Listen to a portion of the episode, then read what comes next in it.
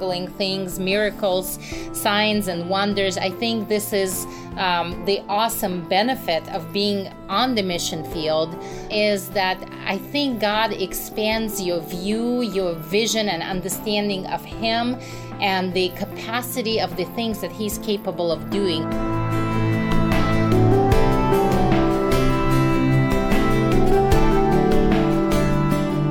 This is Charisma Connection on the Charisma Podcast Network. I'm Taylor Berglund, and thanks for joining us today. Uh, today, I'm excited to welcome over the phone lines with us Chuck and Helen Todd, the founders of World Mission Alliance. Chuck and Helen, are you guys there? Yes, we are. Fantastic. How are you guys doing today? We're doing so great, and we're so excited to be part of this podcast. Well, I'm really excited to have you guys on the show today. We're going to get into, in this episode, some of the most frequently asked questions that people have when they're going into the missions field. If you've been thinking about going on a missions trip, if you've always wanted to do that to serve the Lord, this podcast is going to have a lot of great answers and tips for you. But before we get into all that, I want to hear from you guys uh, a little bit of your story because uh, I've spent some time in the mission field before myself. I currently am not in the mission field. I'm in Orlando, Florida, here at the Charisma headquarters. But before that, I did some work in Belize, I did some work in Romania. Um, and I'm curious for you guys, what is your story as missionaries? Can you guys talk about how you founded the World Mission Alliance? Yeah, that's actually a great question, and thank you for asking. Um, so, we are a uh, multicultural couple, so to speak, because um, uh, Chuck is um, originally from Kansas, from the United States, but I'm originally from Russia. And uh, we met on the mission field in the early 90s um, met doing missions work in Moscow, Russia, where I was living at the time. And after we got married, um, God was very clear to us that uh, our future is going to be in missions and that uh, background that we both have coming from two different countries, two different cultures, is going to be used by him um, in a very special way. Of course, um, there's no way we could have anticipated uh, how big his vision is going to be for us. We thought that um, our future will be mostly in Russia and former Soviet Union, sharing the gospel among the people who were deprived of God and the knowledge of God for 70 years um, due to the communist regime in Russia. And we felt like that was a great scope of work in itself. But God had something much greater in mind, as He always does. And I'm so glad He doesn't tell us in advance how far He's going to take us. I think that would scare us if we knew. But as we um, continued with our work in Russia and former Soviet Union, uh, He made it very clear to us that. Um, he wants us to expand into other nations. And so we formed World Missions Alliance as an organization in 1999. And we started with two countries uh, Russia, the former Soviet Union, and China. And since then, we have expanded into 21 nations around the world. Wow, that's really cool. Um, and, and so you guys, I'm sure, have seen a lot of incredible things in the missions field, right? Uh, truly, truly, truly mind-boggling things, miracles, signs, and wonders. I think this is um, the awesome benefit of being on the mission field is that I think God expands your view, your vision, and understanding of Him and the capacity of the things that he's capable of doing. I think that's my favorite part of being on the mission field as is just um, learning about God in, in such a much greater way than anything that I could learn within my own culture. That's really great. Uh, so then as as you guys do these missions trips all over the world in so many different countries, who goes on these missions trips? I can't imagine that it's you guys leading all of these different trips. So like I imagine you have a lot of different volunteers and have some of these people never been on missions trips before? Yes, many people who go with us have never been on a mission trip before, and many are very experienced. We've had people go with us that's been on, on close to 70 mission trips just with us. Um, so what and the thing is once you go with us one time we become part of family and people go over and over and over again uh, but we do either my wife or myself sometimes both lead a vast majority of all the mission trips that we, we take um, there is a very rare occasion that we will have somebody else that will lead the team but um, uh, we lead all, almost all the teams. One one of us ourselves. And see, Taylor, this is our vision is to give Christians an opportunity to experience the Great Commission hands on. In addition to spreading the gospel in the nations where we work, uh, we um, have a passion of seeing Christians grow spiritually and really discover their purpose in life as they step out into the mission field. So every country that we minister in, uh, we bring missions teams with us. Um, we normally have 10 to 11 trips scheduled through the year um, to various countries of our outreach. And we will send a team of Christians. Some of them are maybe pastors or are in ministry in one capacity or the, other, but many of them are just lay people who feel that stirring within their heart, the desire to experience the Great Commission. And we give them the opportunity without, um, really, without any restrictions. And you know, one thing that you know and and uh, that many people who have not been on a mission field have not quite understood is that the Great Commission is really for us, for the people to go. Uh, and one thing we wanted to do is to set re- bring revival to the churches in America, and we found out the best way to do that is to mobilize the church overseas. And when they when people start to share the gospel of Jesus Christ in a foreign culture, in a culture that's alien to them, uh, you start God starts revealing more of Himself, more intimacy. You start developing a greater intimacy with Christ, and you start to see more of who God is and how big God is, and you yourself will start to re- receive a greater and greater uh, revival in your heart. So you come back red hot, and that's something that we have seen over and over again. Part of the Great Commission that that is, I think, it's not that it's misunderstood, but not fully understood. And that is when we hear the Great Commission, go into all nations, uh, make disciples of all people, baptize in the name of the Father, Son, and the Holy Ghost. We hear that though the um, uh, we think that it's setting the captives free, uh, you know, pro- uh, the, uh, proclaiming the gospel. But what we're understanding when you go, you start realizing a good benefit of that is us to have a priority, start re uh, shifting priority within our own hearts um, and start understanding how big God is and, and increase our own intimacy. So, this is something that we have seen over and over again with every person that goes with us. I think that's really important. And so then, as as uh, if someone was going into uh, a missions trip for the very first time, or maybe they haven't even made the commitment yet, they're just thinking about it. They feel like maybe God has called me to this. How how do you describe the missions experience for someone who's never done it before? Well, this is always first and foremost a step of faith. Because uh, when God places that stirring um, into a person's heart, that means first and foremost that this person should be prepared to go to a whole new level in their faith, in their walk with Christ, in their intimacy with Christ. So there is there is always going to be a challenge involved, and uh, that's just to um, maybe defer any discouragement that a person experiences. A lot of times, when people feel called to go, immediately after they make that decision to go, they start experiencing unexpected challenges. Um, well, this is the preparation phase. Um, I think God allows these challenges to arise as a way of targeting the weak spots that we have within us to prepare us for the mission field, which is a spiritual battlefield. And He would not send soldiers into the spiritual battlefield who are ill prepared or unequipped. Um, so um, the the part of the preparation is normally overcoming a certain amount of challenge and keeping your focus and knowing that God is greater than any challenges that we have. And so uh, recognizing that this is part of the calling and allowing God to walk you through it victoriously, um, that's always part of the preparation.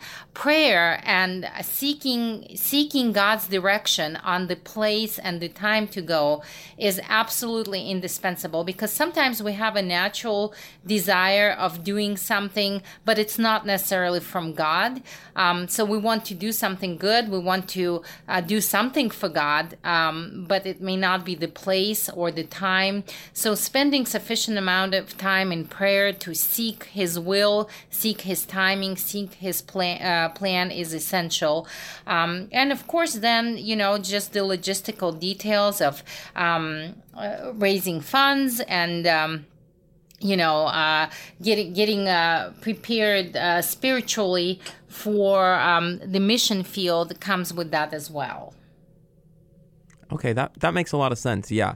Um, so then, one thing that I've uh, especially experienced as someone who's gone on missions trips before or been with teams is that uh, some people have thought about going on missions trips, but then they're like, uh, the money's too much or I can't fund this effectively. But I've noticed that one of the things that I saw uh, when I was looking into you guys is you guys have talked about how God funds your missions trips. Can you talk about that idea a bit? It is just an amazing thing. And this is actually this is something that when I came in was a big struggle for me was the finances. Um, but every every single month, the people that go with us are people that um, uh, really. Uh, in in the natural would not be able to afford to go on a trip. We have retired school teachers living on on the school teachers retirement that have gone on 50, 60 trips with us. Uh, they go every every you know they go many times a year. And the the issue is that when you set out a proclamation that you are going, I think the first part is pray, make sure that God has called you on this particular trip. And when He does, make a proclamation you are going, not that you're trying to raise money to go, but that you are going and ask people to and send basically just let people know to pray with you, support you, to be with you, partner with that trip because they share in the blessings and it's it's God always provides in different ways. Uh, some people do God gives them ideas of how to raise funds. Some people, you know, they make cakes, they garage sales, they do things, but um, in one way or the other, we watch God just miraculously provide. Uh, we had one person that that uh, came down to just missing a check, and it was a pretty pretty. It's like five or six hundred dollars, and he just about called and and said, "I just can't get this last bit." And while he was that same day, somebody drove up and said, "God told me three weeks ago to give you a check, and I wanted to go ahead and give this to you, and it was for the amount that he needed." And this happens over and over again. And I I think that you know lack of funds. Um, uh, is part of that challenge that God places before us in preparation for the trip. It's His way of showing us that He is going to, when He places a calling on our lives, um, He's going to equip us in every way that we can. And as Chuck mentioned, um, one of our favorite parts are the testimonies of how God provides for people to be able to go. Um, there is a, a gentleman that uh, felt a calling to go on a mission trip to Iraq with us, and um, he knew for fact that he was called. Uh, so he asked us to put uh, him on the list for that particular team, but he also knew that he didn't have the funds. Um, so within a week, he took his wife to the doctor, and as he was sitting in the waiting room, waiting for her to um, come out, he shared. Um, this story with a gentleman in the waiting room about the calling that he had on his life and how he's praying for the funds to come in.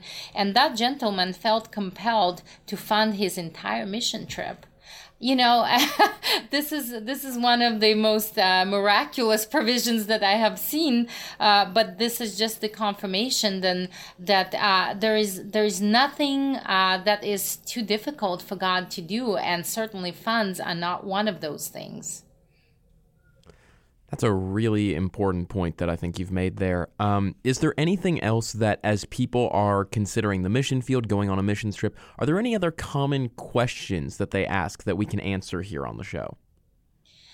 Well, I think that uh, one of the questions is, um, and I think it just goes with our human nature. Um, what is it that you know? Why why am I supposed to go? Uh, what is it that I have to offer? Um, these are important questions, uh, I think, for us uh, to understand that go along with that calling. And so, uh, first of all, as Chuck mentioned in the beginning, when God calls us on the mission field, it's not because He needs our help for anything. God really can accomplish anything that He needs to accomplish without our help. But when He places that calling on our life, it's for our benefit, it's for our growth, or it's for our encouragement, it's for our inspiration.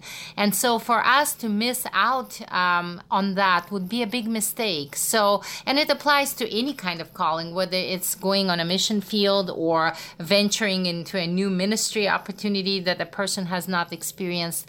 Um, it's always scary because it takes us into the unknown, it takes us somewhere outside of our natural abilities, um, but we don't want to miss out on what God has for us. And uh, the final thing is, I think one of the most frequently asked questions is, I don't know what I have to offer. I'm just a small, ordinary person. What do I have to offer on the mission field in a country that I have not even heard of before? And our favorite phrase, we didn't coin it, but we use it a lot, is God does not send the qualified. He qualifies those whom he calls.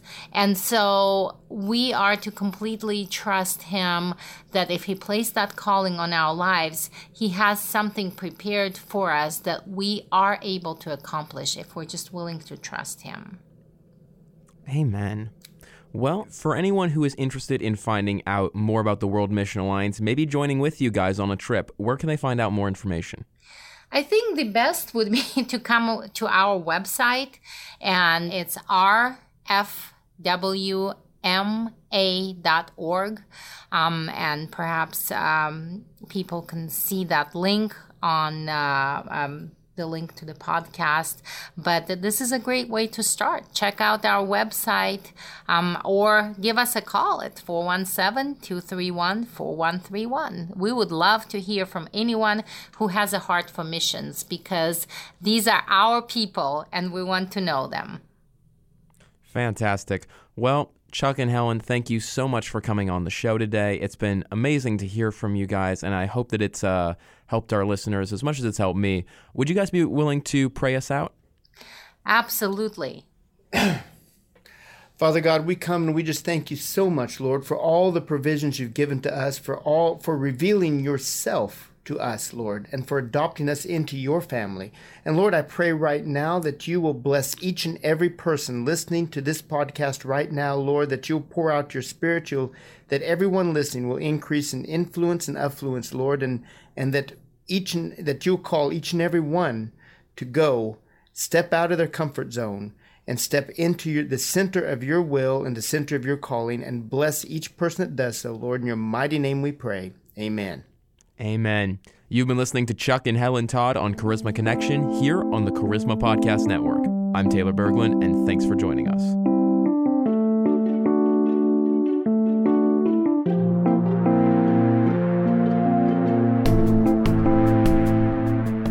This has been a production of the Charisma Podcast Network. Steve and Joy Strang are the founders and owners of CPN. Dr. Steve Greene is the executive producer of the Charisma Podcast Network. We intend to honor God with every podcast and remain thankful to our advertisers and supporters who make these podcasts possible.